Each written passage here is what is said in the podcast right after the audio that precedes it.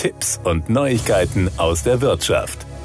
Des einen Freud ist bekanntlich des anderen Leid. Während die einen glücklich über die niedrigen Zinsen sind, weil sie so günstige Kredite bekommen, sind Geldanleger ausgesprochen unglücklich über die Situation. Erhöht die Europäische Zentralbank EZB im Juli den Leitzins, könnten in der Folge die trotz Niedrigzinsphase ohnehin teuren Dispo-Kredite noch teurer werden. Davon wären im Schnitt 6 Millionen Deutsche betroffen. Aktuell verlangen Banken im Schnitt 9,43 Prozent Dispozinsen. Würde der Leitzins auf 0,25 Prozent oder später sogar auf 0,5 Prozent erhöht, könnte der Dispozins auf im Schnitt rund 11 Prozent steigen. So viel kosteten Dispo-Kredite, als der Leitzins das letzte Mal bei 0,25 bis 0,5 Prozent lag. Verbraucherschützer prangern die hohen Dispozinsen seit Jahren an. Der Bundestag diskutierte schon 2014 über eine Deckelung der Dispozinsen. Passiert ist bis heute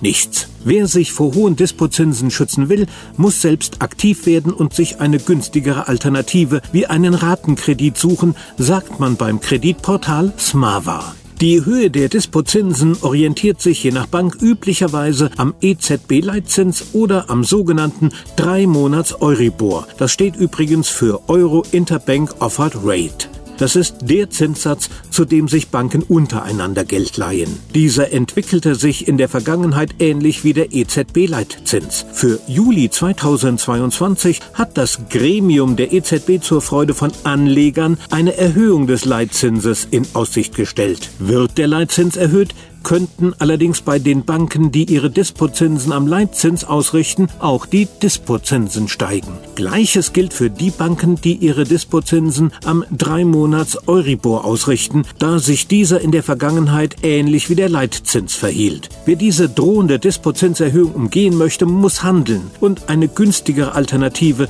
zum Dispokredit nutzen. Sobald sich abzeichnet, dass man sein Konto nicht innerhalb von zwei oder drei Monaten ausgleichen kann, sollte man realistisch sein und zu einer günstigeren Alternative wechseln. Das kann zum Beispiel ein Ratenkredit sein, rät man bei Smava. Ein Ratenkredit kostet im Bundesdurchschnitt rund 5,5 Prozent Zinsen. Er ist damit rund 42 Prozent günstiger als der Dispo. Das waren Tipps und Neuigkeiten aus der Wirtschaft.